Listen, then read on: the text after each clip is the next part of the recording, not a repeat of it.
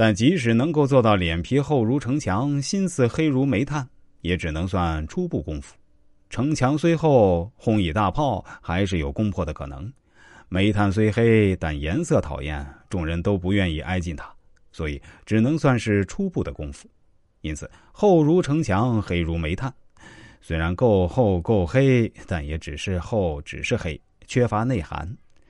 认准了厚黑的路子，就一条道跑下去，也不管别人怎么看，后人怎么评说指点，为达到自己的目的而不惜一切代价。此可称之为踏破铁鞋型的厚黑。宗武先生好以三国人物说事这里啊，我们也举出一个三国人物。此人堪称是踏破铁鞋型的厚黑典范人物。这俗话说得好：“人中吕布，马中赤兔。”意思是说，三国中人物最厉害的是吕布。这吕布不但武功最好，而且长相也是当时所有人里面最好看的美男子，真可谓风度翩翩。他跟貂蝉也堪称是绝配。而马呢，最好的当属吕布胯下所骑的赤兔马。要说这个评价真是高啊！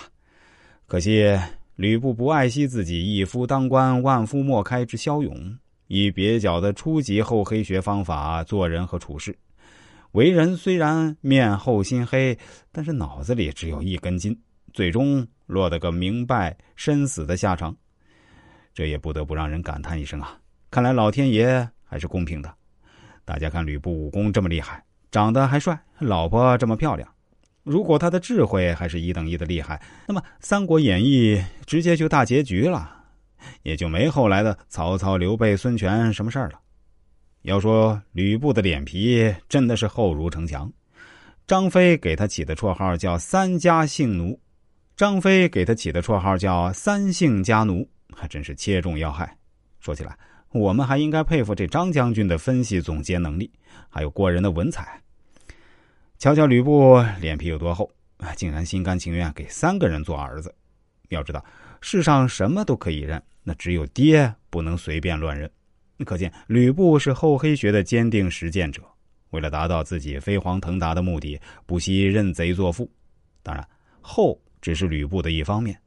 要是了解一下他认干爹的过程，就会发现他真的是心如炭黑呀。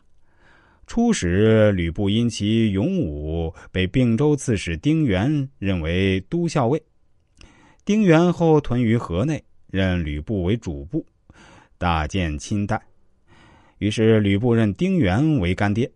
汉灵帝死后，丁原进京与大将军何进密谋诛杀宦官，但董卓入京之后，觉得丁原很不顺眼，就诱吕布杀了他的干爹丁原。随后，董卓任他为骑都尉，非常信任喜爱他。不久啊，再任他为中郎将，封都亭侯。还吕布又认了董卓这个干爹。而后，这王允等人为服汉室于江青，密谋杀死董卓，又看上了这个能杀自己干爹丁原的吕布。王司徒以貂蝉作为诱饵，巧使连环计，在董卓和吕布之间制造矛盾。然后又撺掇吕布杀死了自己的第二任干爹，为了自己的前途，连续杀死了两任干爹。吕布之心何其黑也！